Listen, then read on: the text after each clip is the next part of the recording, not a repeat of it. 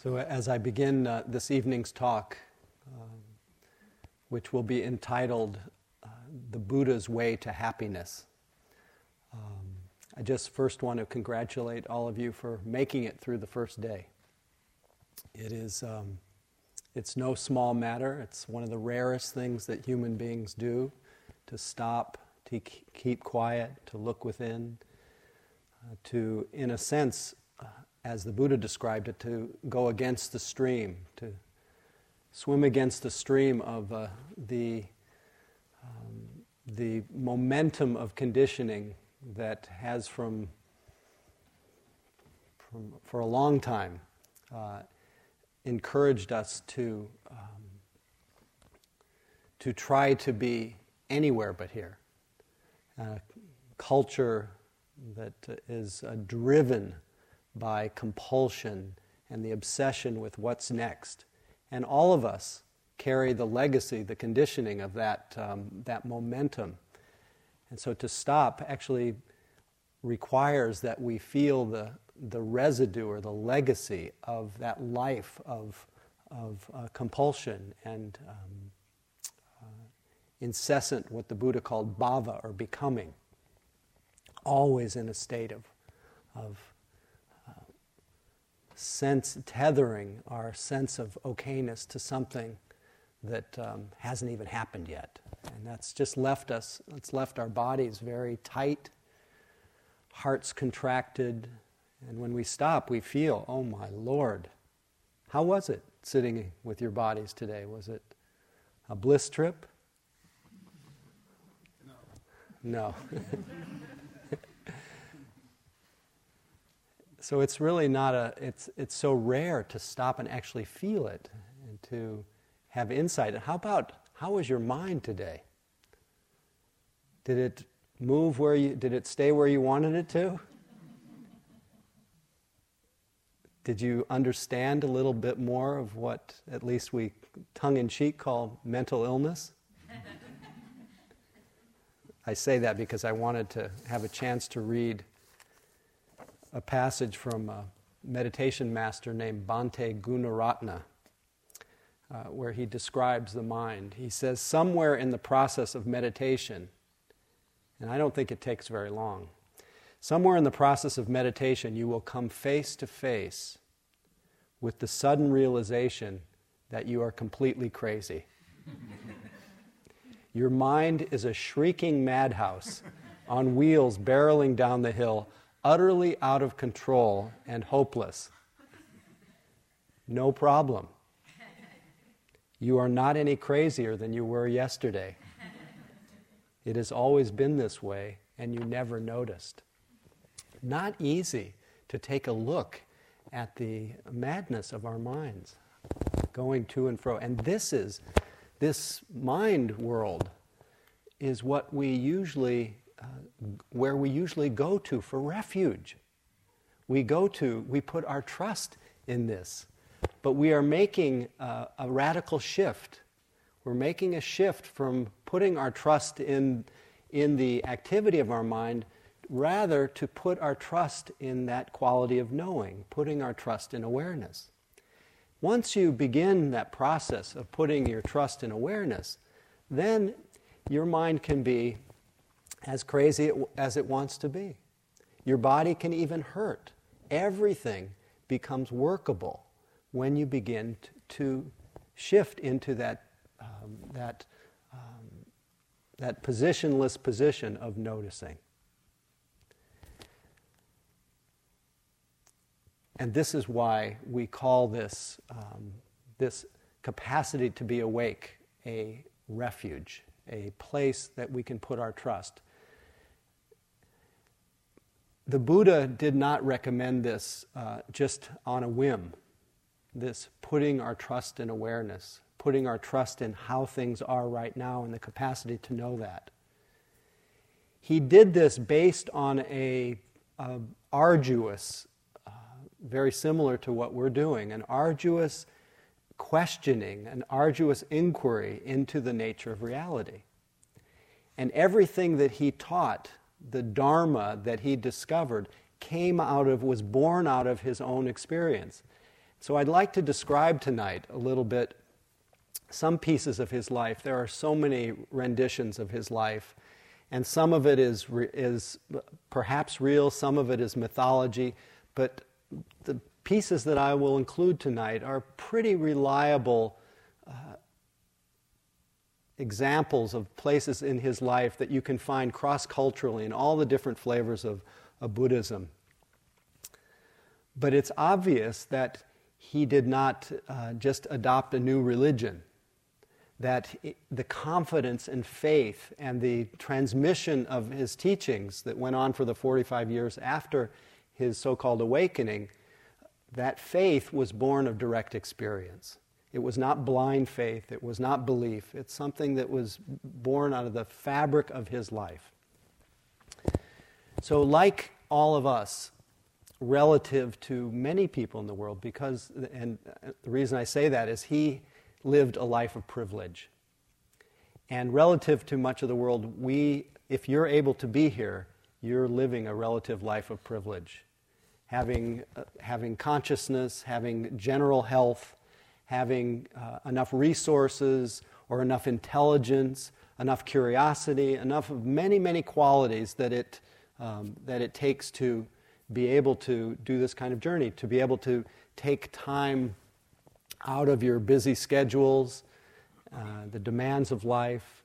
Uh, this is a, a kind of privilege, and it's actually really rare in this world. Well, his life was the epitome of, of privilege. And he could, as many people in the West today, people of all socioeconomic levels, can find ways of, could find ways of stimulating his senses, of delighting his senses. Uh, he could find ways that were unheard of in his time. We, as a culture, have found, we have maximized the capacity to find more new and interesting ways to stimulate our senses, to have certain kinds of pleasures. And we devote literally billions and billions every year to think up new ways to have, have pleasure. And this is the environment that we have all been born into. The whole world is trending in that way, uh, for better or for worse. And this was the same condition my understanding is this was the same condition that the Buddha was born into. He was in his 20s, fit, attractive, uh, could just, he was pampered. His father uh, was a king, he was the prince. His father wanted him to go into his business. So he, he could have easily had a life of the continuation of the expansion of his sense pleasures, expanding his lands, expanding his opportunities for any kind of um, delight. This is what a lot of our, our golden dreams are to expand our capacity for delight and for pleasure. But he began to, even though he had everything he could want pleasure gardens and music going all day long if he wanted it, and lovely maidens, at least that's what it's said in the stories. But he started to feel quite restless. Started to feel that, that existential queasiness, that feeling that many of you have probably had at one time or another. Otherwise, you probably wouldn't be here. That something's not quite right. Something is not quite at rest not quite, um, we're not quite satisfied. Any of you completely satisfied? Something, something's wrong. There's that feeling, something unsatisfactory.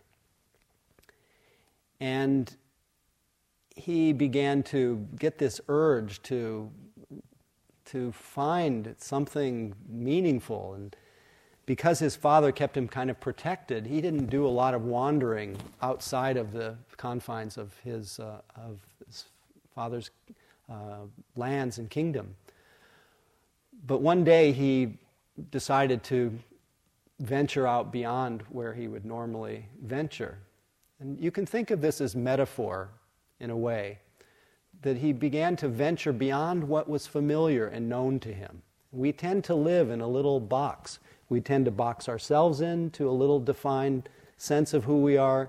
We tend to limit our routines. In fact, our, some of the brain science also says that we just keep re, we keep repeating the same. We get into the same kind of neural loops over and over again, and our lives become very defined by those um, those routines, both our brain routines and our our life routines. So he had this.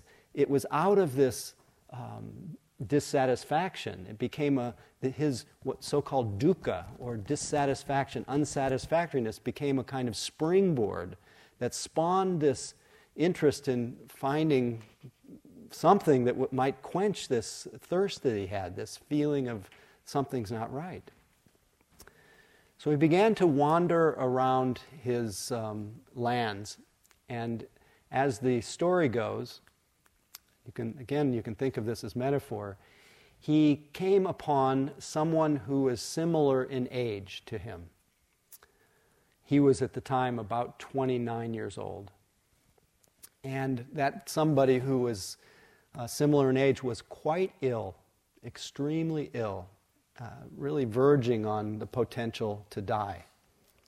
And this seems odd that a 29 year old would be surprised by seeing someone his own age who could be extremely sick, uh, who could potentially die. But his, somehow he had been blind to this, and this speaks of our own capacity to be somewhat self deceived. We tend to create this notion and we protect ourselves from seeing anything that may shake our, um, what, what he later called the pride in health. We tend to be, or pride in youth, I should say, and pride in health. So this shook him up and it made him begin to ask a question um, Is this going to happen to me? And the invitation is to ask ourselves that question. And he said, Of course it's going to happen to me. And this began to make him even queasier. And then he, in his wanderings, he saw an extremely old person. Again, shaken, kind of shock and dismay at the, at the futility of that pride in youth and the futility and the pride in health. Eventually, sickness and death and, and old age were uh, inevitable. And then finally, in his wanderings, he came upon a, um, a corpse hadn't seen a corpse, 29 years old. You know, there's a lot of people who haven't seen corpses. I remember when I was uh, in, just before I went to graduate school, I, did, I lived for a while in Santa Cruz, uh, down the road here, and was sitting at the time with a great teacher named Stephen Levine, whom probably many of you have read his books, and he did a lot of, done a lot of work on death and dying, and he used to take a group of us to sit with corpses as a, as a kind of practice. And when I went to do this the first time, for the first 15 or 20 minutes, my mind could not accept that this was a, a, a dead being. And it projected that the, that the body was moving, which I found really interesting. I knew it was dead, but I kept seeing it move. Speaks again to that capacity for self deception. So he saw sickness, old age, and death, what he later described as three of the four heavenly messengers. Heavenly messengers, in that they have the, the capacity to wake us out of our trance of, of pride in youth, pride in health, and pride in life. They wake us up and make us ask the question what is this life about? And he began to think more and more, and he said, Is life all about having a lot of pleasurable experiences, getting a lot of stuff, then losing all that, then that one, and losing all that, and being born, getting old, and die. Is that all there is to it? He said, Why should I, who's subject to birth, sickness, old age, and death, seek that which is subject to sickness, old age, and death, or, or to change and impermanence? It didn't make any sense anymore to, to, to devote his life to be under what he called a, a to, st- to put his faith in things that were just so fleeting and unreliable. He said that those who devote themselves to, to things that, uh, that are, are fleeting are, are engaged in a kind of misplaced faith, misplaced confidence, misplaced refuge. And think about how much we go to our pleasures for refuge, for a place of safety, for a place of relief, for a place of well being.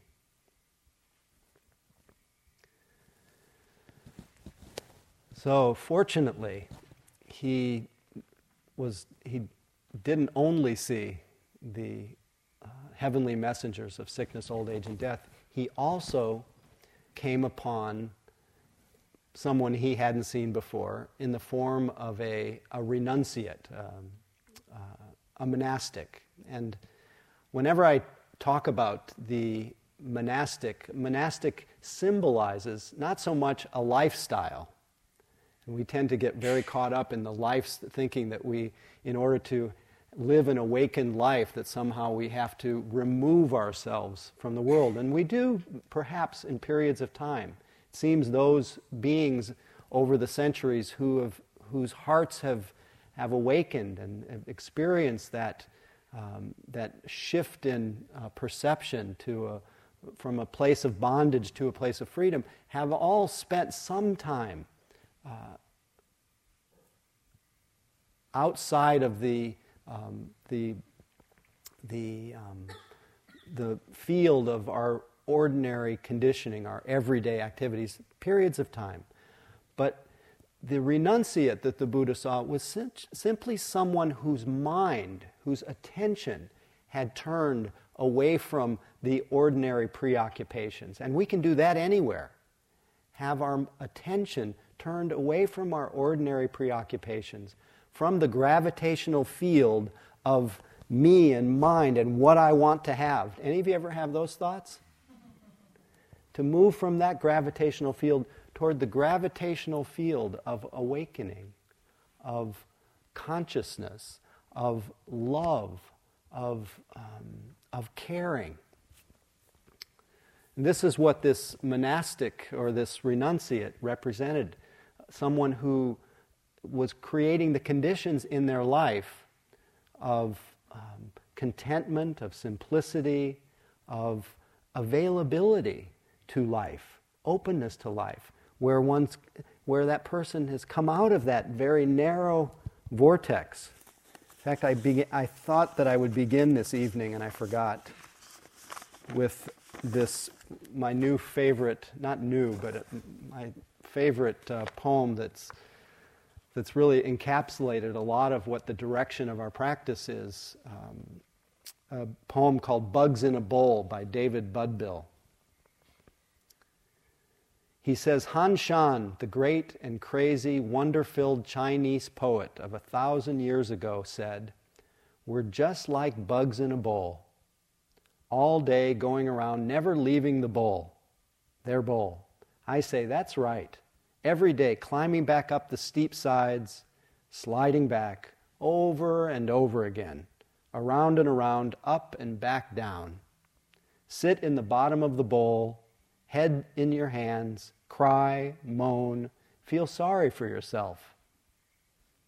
Or look around, see your fellow bugs, walk around, say, "Hey, how you doing?"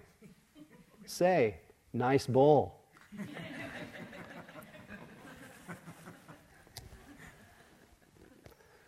so this renunciate in a more uh, immediate and practical way, reminded the Buddha that there were those beings who may be able, there were beings who may be able to point him to something a little bit more reliable than the uh, devotion to the world of, of sense pleasures. And before I go on, later in his teachings, the Buddha described the world of sense pleasures as a wonderful realm as a beautiful realm. And the fact that we can even enjoy so many different pleasures the pleasure of spirit rock, the pleasure of solitude, the pleasure of connection, the pleasure of good company, the pleasure of, of everything, of sight, sound, smells, and tastes. The fact that we can do that is the fruit of um, a certain kind of purity, uh, what he called purity of action. Says that, uh, said in his teachings, and it's really a part of the, the what's called the Noble Eightfold Path, the, the fourth truth of the Buddha that he gave on after his awakening.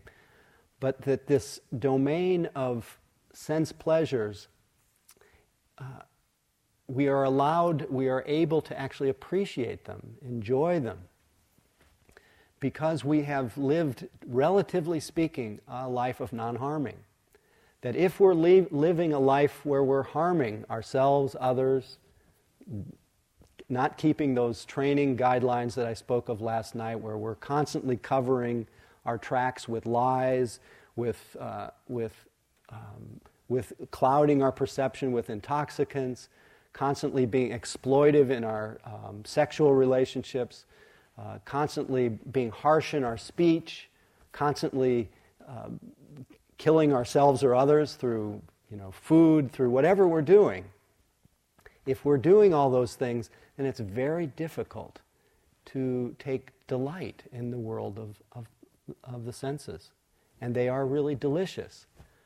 But he also recommended that we need to know three things about this world of sense pleasures, as much as they are the fruit of wholesome actions, of what he called purity of action. We need to know their pleasure, he suggested, we need to know what their defects or their dangers are. And what are the, what are the defects or the dangers? They don't last very long.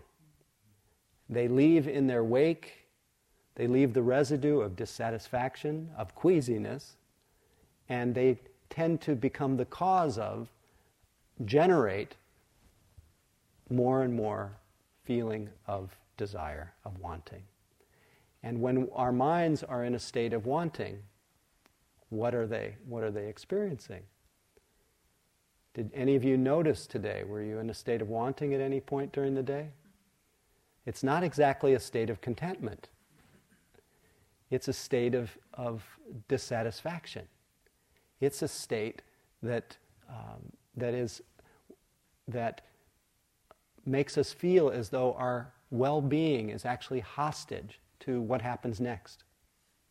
Any of you feel that today? When's that bell going to ring? It's one flavor of it. So, this is the, the, the pleasure of the senses, marvelous if we understand uh, the dangers they're fleeting. If we understand they're fleeting, then we can, we can as uh, I think it was William Blake, he says, he who binds, he or she who binds to herself a joy does the winged life destroy. But she who kisses the joy as it flies lives in eternity's sunrise. So if we understand their defects, then we're, we can work with the, we can enjoy this life of pleasure. And this is the third thing that he suggested that we understand what it means to, fr- to be free of this kind of uh, dependency, this kind of trance that believes that, the, that our sense of well being depends on that next, um, that next golden dream.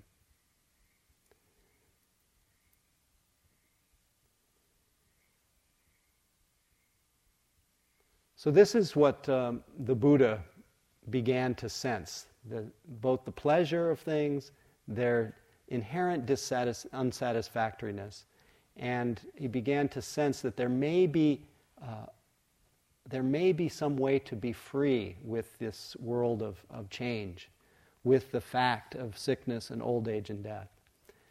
And he heard that there were some meditation teachers who might be able to guide him on his path. And he left home. And this is very controversial. From our present vantage point, somebody who leaves home leaves a wife, a child, it's not very attractive looking. It's not, it's, it's kind of hard to grok exactly how someone could do that. I can't imagine doing that. I have a six and a half year old daughter at home and a beautiful partner who I'm very bonded with and can't imagine just checking out. But nevertheless, he felt this very strong urge. He even told his dad, I can't go into your business. For me to, to just keep doing what I'm doing would be like sitting on a bed of coals if there's no, if there's no peace in my heart. So he felt this very strong desire, this holy longing. So you hear this, and it, it wasn't as though he was free of desire. He had very strong desire, but he had a desire for something that no other desire could fulfill, which was to find within him a reliable place to rest a reliable refuge. Because he could see in, in his body, in his pleasures, there was um, nothing reliable to be found there. And no wonder we feel a little queasy. It's, um, it's a little, because every message we get, isn't it? Uh, as one teacher, Bo Lozoff, put it, it, the message is the way to happiness is to keep up with the Joneses. But he says it's time that we understand that the Joneses are not happy. And he goes on and gives a litany of all the problems that they have. He says, This is the American dream, but he says it's time that we wake up from this dream. And a very hard hitting passage from Sogyal Rinpoche Tibetan teacher puts it this way Sometimes I think that the greatest achievement of modern culture is its brilliant selling of samsara. Samsara is this endless cycle of, of having, getting, having, losing, the gerbil wheel effect of life, of being in a constant state of um, waiting and dissatisfaction. He says, Sometimes I think that the greatest achievement of modern culture is its brilliant selling of samsara and its barren distractions. Modern society seems to be a celebration of all the things that lead away from the truth, make truth hard to live for, and discourage people from even believing that it exists. And to think that all this springs from a civilization that claims to adore life, but actually starves it of any real meaning that endlessly speaks of making people happy, but in fact blocks their way to the real or true source of joy. This modern samsara feeds off an anxiety and depression that it fosters and trains us all in, and carefully nurtures with a consumer machine that needs to keep us greedy to keep going. Samsara is highly organized, versatile, sophisticated, it assaults us from every angle with its propaganda and creates an almost impregnable environment of addiction around us. The more we try to escape its traps, the more we seem to fall into them. The traps that it is so ingenious at setting for us. As one Lama put it, mesmerized by the sheer variety of perceptions, beings wander endlessly astray in samsara's vicious cycle, obsessed then with false hopes, dreams, and ambitions which promise happiness but lead only to misery, were like people crawling through an endless desert, dying of thirst. And all that samsara holds out to us to drink is a cup of salt water, designed to make us even thirstier. So this is the life that we're this is the life that we're born into. it is time to wake up from from a, from this dream. The good news is that, and something that really expresses itself in, this, in the life of the Buddha and in our practice, there is a way out. There is a way to come to a wise relationship with this condition that all of us have been born into and nurtured. Uh, and this is precisely what we're doing here. So, when the Buddha discovered these meditation teachers that were available at the time that were um, that would possibly give him uh, some allow him to touch something that was more reliable, uh, he immediately followed and started doing their practice. And my understanding is that elements of what we're doing here are part of the practices that he did with these first teachers. They were teaching what we sometimes call uh, tranquility or concentration practices. Now, there are elements of what we're doing here that are about the arouse, arousing the conditions for concentration to arise, because concentration, or a mind that is well collected and composed, having a sense of presence and composure is, is really quite essential to be able to see deeply into our nature. But we use concentration here in service of applying it toward wisdom, not just concentration for itself. But at the time that the Buddha was discovering these practices, what these teachers were offering was concentration for itself, tranquility for itself. And quickly, because of his wholehearted longing, his this one desire that no other desire could fill, fulfill, his one pointed interest in something other than the next uh, best pleasure, he quickly took to the practice and began to experience uh, the fruits of the very activity that we're doing of connecting with our experience and sustaining. Connecting with that direct feeling of your body, connect feeling, the direct experience of the breath, sustaining that awareness, and then as we expand the instructions, connecting with whatever is predominant and staying with that experience, recognizing the unfolding of our experience. In this case, he was just focusing on one singular experience, and quite quickly, his mind entered into um, beautiful states of, uh, of concentration. That with those states came a feeling of great contentment, great sense of rapture, a great sense of being immovable, being so steady like a mountain. And the states that he entered into in his practice, maybe you even in this beginning day, even though there was probably a lot of feeling a lot of the what Mary, our friend Mary Orr calls the swamp. You know, just your mind just sluggish and the body aching and heavy and all that. There may have been moments where your mind was just, mm, for a time, effortlessly not looking back, not looking ahead, just hanging out here, just present. Any of you notice that? Just moments? Well, this is, it's not so far away. We get little glimpses of this. But he experienced this sense of great um, concentration. And he described it as a, as a feeling of unmixed happiness. Just no shadow of any, anything in his mind other than this feeling of, of wholeness and oneness and um, tranquility. And he realized that this, is a, this, this state is wonderful and concentration has many, many benefits. It's so, re, it's so restful for our bodies. And the more we enjoy the, the, these moments of composure, the less we're interested we are in complication and excessive stimulation. We just don't want to do anything that would disturb uh, a sense of calm.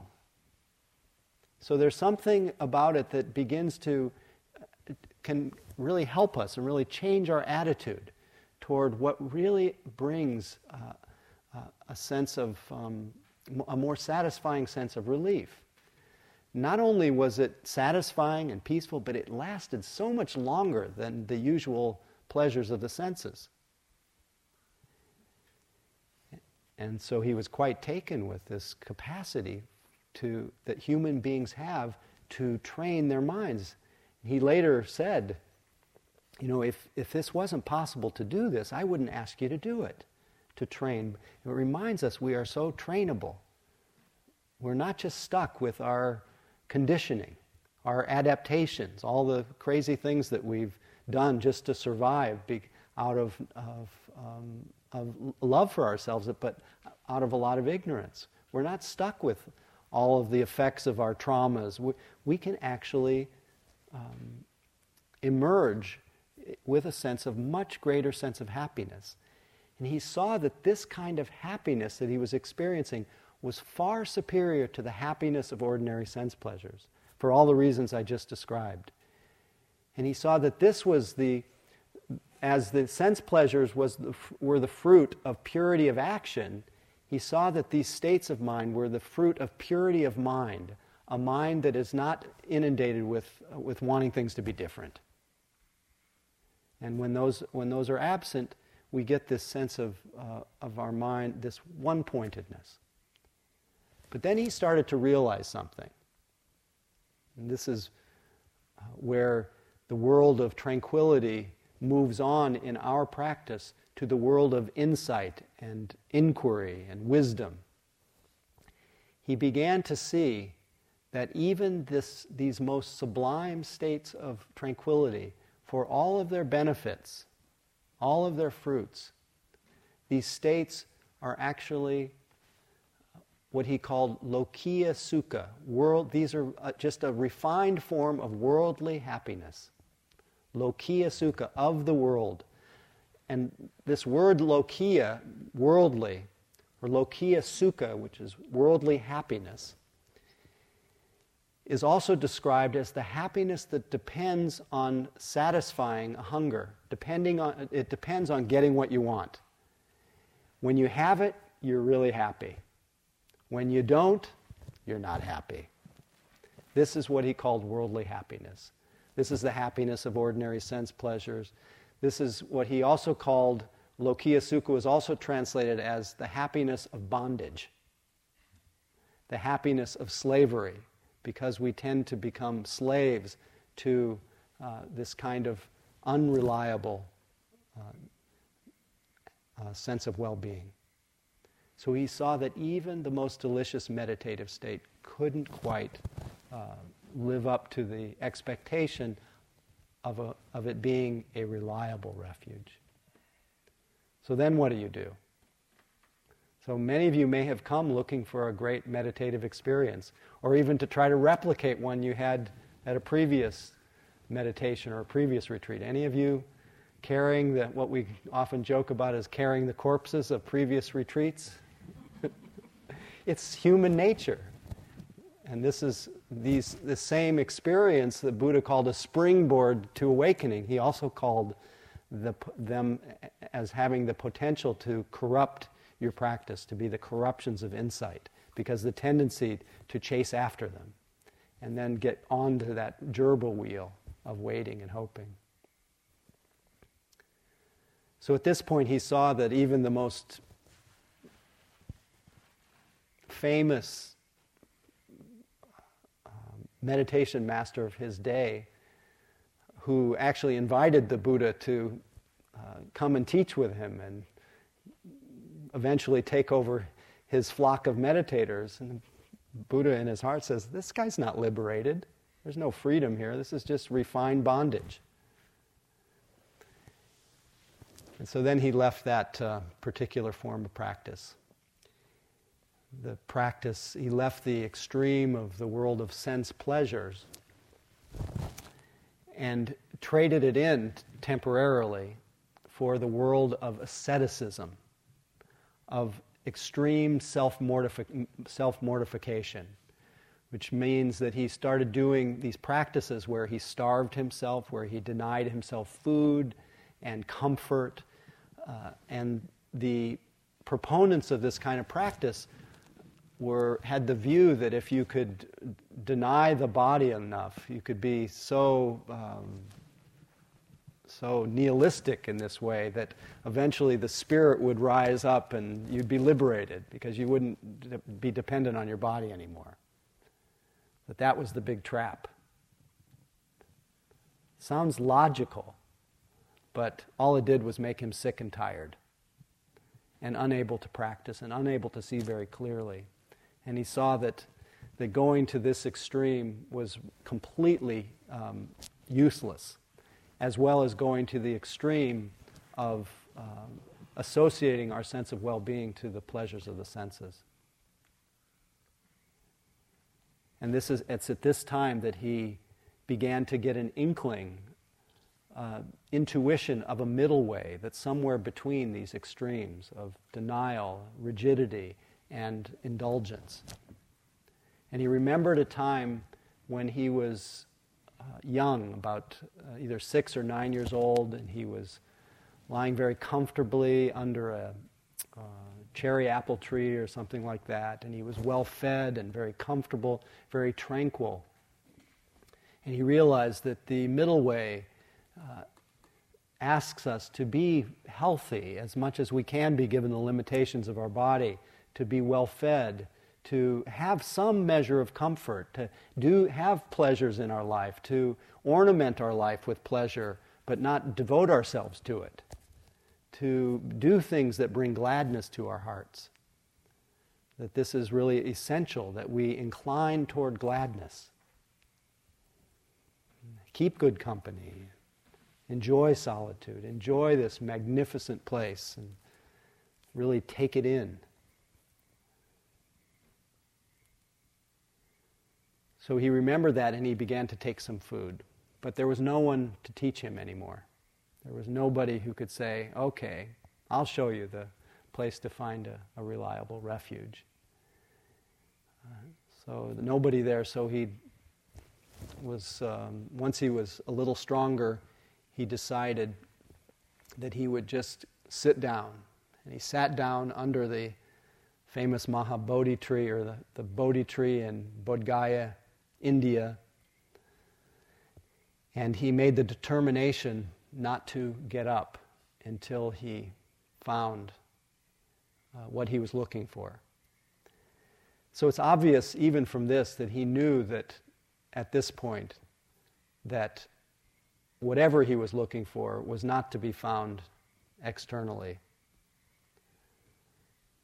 but it was an inside job but he didn't exactly know how that was going to happen. But the yearning, instead of it, the desire, instead of it le- leading him to, to be in that state of, of constant hunger, he followed the longing back to his seat, to where he was sitting. And he sat and he then used some of the same techniques he had learned with his uh, tranquility concentration teacher. And he, it is said that he, at that time, he entered into some of these states of delight and happiness, the happiness of concentration, the happiness of purity of mind. But it's said in the teachings that he did not let the delight of these overwhelm him or take him over. He didn't just sit and luxuriate in it. Instead, he took that, that sense of well being, that sense of steadiness, that observing power that had developed quite strongly, and instead, he used it to do exactly what you're doing to carefully inquire into what's it like to be here? What is my experience moment to moment? And he used every experience as his path. Every experience. So, even this is a reminder that everything that you experience here, if you can notice it, it becomes your path, it becomes your manure. So, everything is used in the surface, in the service of awakening our consciousness. So everything he paid attention to, what, did he, what do we pay attention to naturally when we sit down? We naturally notice our bodies. We naturally notice our moods and emotions. We notice that stream of, of thinking. We notice it all. We notice without trying, we notice the sounds right now. We, not- we may notice the um, the feeling in the room, kind of vibration, the sense of immediacy, the living quality. Whatever that is, as he sat there, he paid attention to whatever came into his consciousness, using that, the power of mindful attention to examine what was going on. And he began to see something really interesting he began to see that the more he paid attention, the more he shined the light of attention on his experience, a few things happened. One, he started to see that everything that came into his mind, it came for a little while and then it went away. And that everything that, that came and went away, he saw that there, was nothing, there was no point in holding on to it. And he saw that it was all just happening by itself. That it was just what we sometimes call selfless, egoless. It was just happening. But another interesting thing happened. Because as he paid attention, he had all kinds of things go through his mind. He had strong desires. He was visited by, um, by all the voices of doubt, of fear, of, um, of inflation, of deflation, all the things that go through our minds. But he saw that all of it was coming and going. None of it could define him. Just bubbles, like bubbles popping. But another amazing thing happened. The more he paid attention, everything he paid attention to just made his uh, mind brighter. It just brightened the light. Until there was a point where his mind was really just shining was just shining very brightly. And everything was felt so clearly. Everything was experienced so clearly. And then he began to see that everything's, when we, you really get right down to it, everything's very simple. And later he coined, he, he gave this discourse uh, that's sometimes called the all, where he began to see where that in the seen, there's just what's seen when we see something. In the heard, just what's heard, and the smell, just what's smelled, and the tasted, just what's tasted, felt, just what's felt. Coming and going, no me, no mine, no self at all, just what there is, coming and going. And the more he saw this flow of experience, the more his mind stopped grabbing at the pleasurable ones, stopped pushing away the unpleasant ones, that's our tendency. Have you, have you noticed? And as he, his mind began to open that, what one teacher calls that tight fist of grasping, there was this kind of openness. And he began to feel what later called was, was the fruit of what he he called purity of view, of being able to just see things the way they are. Things coming and going, simple sense experiences. He began to experience as, as the fruit of purity of view a, a kind of happiness that he had never experienced before. This happiness he called uh, vipassana happiness or the joy of equanimity, the joy of, of um, of serenity, a joy of a sense of well being, a first glimpse of a sense of well being that didn't depend on what was going through his mind. Can you imagine sitting here and pains come, moods come, but you're, and it's all very passionate and alive. You're experiencing the whole range of experience, that all the stuff you had today, but something in you is just unmoved by it someplace untouched. And there, this great joy at not being so involved, not being blown by the wind so much, by the, the joys or the sorrows, but just like a mountain in the middle of it. Great joy of equanimity. And as he sat there and saw that he could not be defined by all this changing circumstances, and he felt this kind of openness. All of a sudden, in a flash of insight, it's as though his mind opened. And it, it's as though it turned around the other way. And he realized, whoa, the reliable refuge I've been searching for, this place of trust, is none other than the very nature of my own mind. And he realized the heart or mind of, of non clinging. He, he realized nirvana, that sense of a mind that's not caught up in what's going on.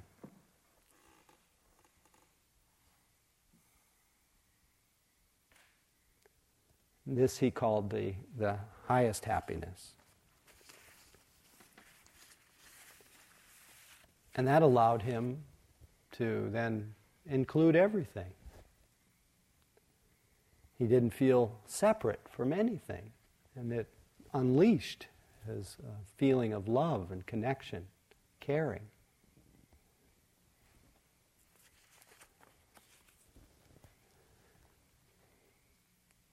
So, this was, as I mentioned before, this was a first, this feeling of balance was a taste of a well being that doesn't depend on circumstances. What he called lokuttara sukha, unstuck from the world, beyond the power and influence of what's going on. The happiness of freedom, the happiness that is free of hunger. Does that seem like an interesting uh, place to aspire to? Well, in fact, every moment of mindful attention, and I'm, this may not be so obvious at first, but every mindful attention, moment of mindful attention is a moment, because uh, is a moment uh, of being unstuck, a moment of, of being beyond the power and influence of whatever's of there. Because in that moment, there's the open handed acknowledgement, the holding, the bowing to just what's there without interference. That's mindfulness. So, in a moment of mindfulness, there's no, we're not trying to get rid of anything. We're not trying to hold on to anything. We're not trying to build any monument to what's going on. We're just open to life as it's presenting itself. So, just even this moment, just what's that like? Just to open to whatever your experience is without interference. This is like a mini nirvana. And what we try to do in our practice is, is exploit or strengthen this, this quality of knowing so that we can develop a kind of confidence that we have within us that, um, that reliable refuge, that you are the Buddha. That, as one Japanese poet, Ryokan, put it, Buddha is your mind the nature of your mind, and the way goes nowhere. It's right here. Don't look for anything but this. Just keep trusting present attention, trusting awareness, moment by moment.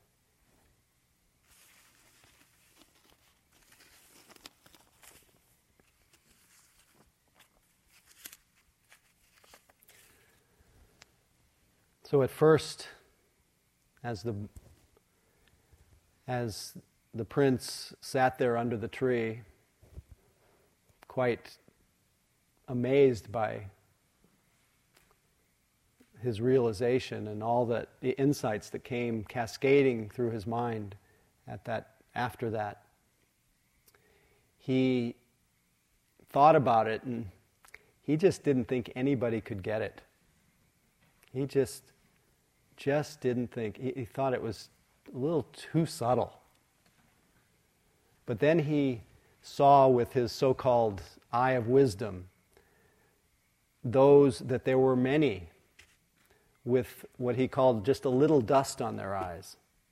And if they were pointed in the right direction, pointed not toward the, the next best experience, but pointed back to their own mind and body that using the very anchor of our body to help align and orient our attention to the present moment, that there are those with that little dust who could uh, awaken and realize the same fruit, that same highest happiness, the happiness, what he called the happiness of peace.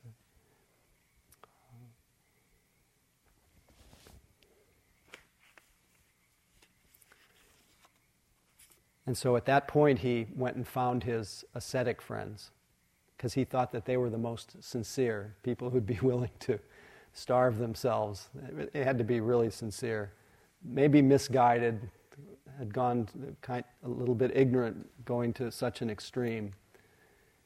and they at first they um, they thought he'd gone off the you know off the whatever the off the rails, and but he they saw a kind of serene countenance. They saw this kind of radiance that was coming from him. That's what happens when you when we orient ourselves more toward now and toward non non struggle, non strain, where we learn to open to life as it is. And they felt this strange impulse to uh, at least one of the renditions, they felt this impulse to prostrate.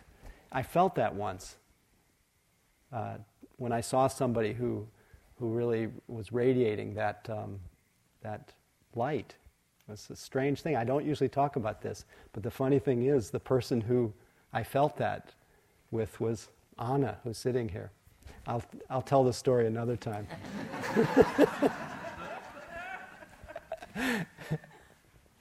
Anyway, little aside.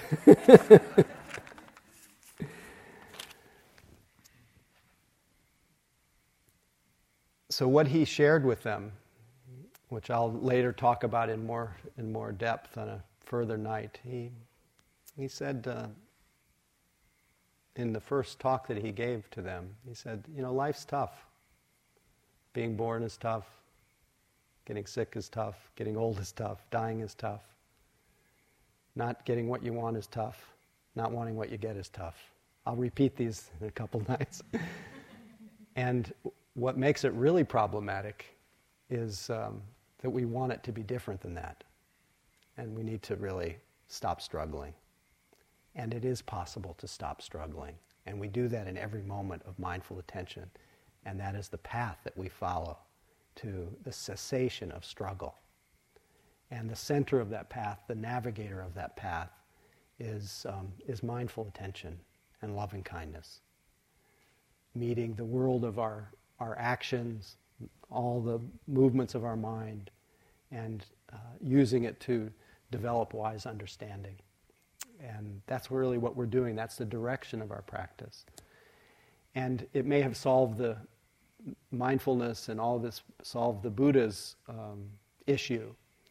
Um, but unfortunately, uh, he can't practice for us. And uh, so we, we have to discover this ourselves. But you have all the requisites that you need, you have all the conditions. And what we're doing today, even though it, at this point in the retreat may feel like you're swimming against the stream, uh, you are slowly entering a different kind of stream, uh, the stream of the Dharma, that will uh, inevitably, if you keep uh, following it, uh, which really goes nowhere, remember, but if you keep following that sense of, of being right here, right now, uh, you will um, you'll realize that um, you are, as one flavor of teaching puts it, you are what you're looking for. So I'd like to end with a passage about happiness uh, by a teacher, a Tibetan teacher named Gendun Rinpoche. He says, Happiness, it's called free and easy. Happiness cannot be found through great effort and willpower, but is already present in open relaxation and letting go, which is another way of saying mindfulness. Don't strain yourself. There is nothing to do or to undo whatever momentarily arises in your body and mind has no ultimate importance in that it changes, has little reality whatsoever. So, why identify with it, get caught up in it, become attached to it, passing judgment upon it and ourselves? Far better to allow the entire, as he says, the entire game to happen on its own springing up and falling back like waves, without changing and manipulating anything. And notice how everything vanishes and reappears magically again and again, time without end. Only our searching for happiness prevents us from seeing it. It's like a vivid rainbow which you pursue without ever catching, or a dog chasing its own tail. Although peace and happiness do not exist as an actual thing or place, it is always available and accompanies you in every instant. Don't believe in the reality of good experiences and bad experiences. They're like today's ephemeral weather, like rainbows in the sky. Wanting to grasp the ungraspable, you exhaust yourself in vain. As soon as you open and relax this tight fist of grasping, infinite space is there. Open, inviting, comfortable. So make use of this attention, this spaciousness, this freedom and natural ease. Don't search any further.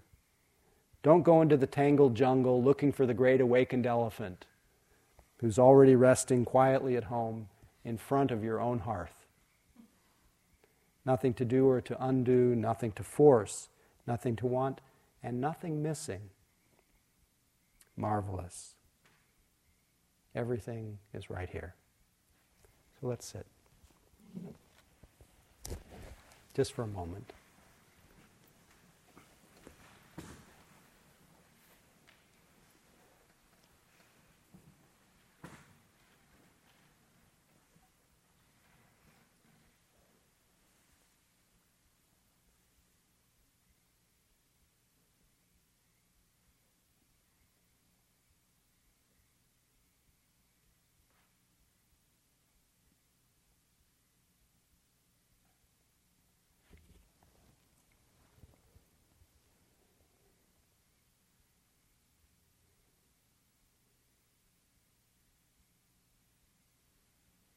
May all beings realize the highest happiness.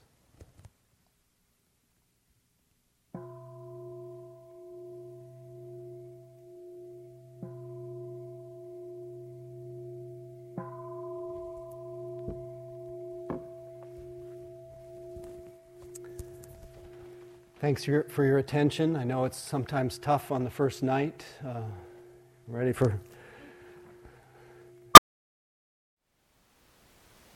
Thank you for listening. To learn how you can support the teachers and Dharma Seed, please visit dharmaseed.org slash donate.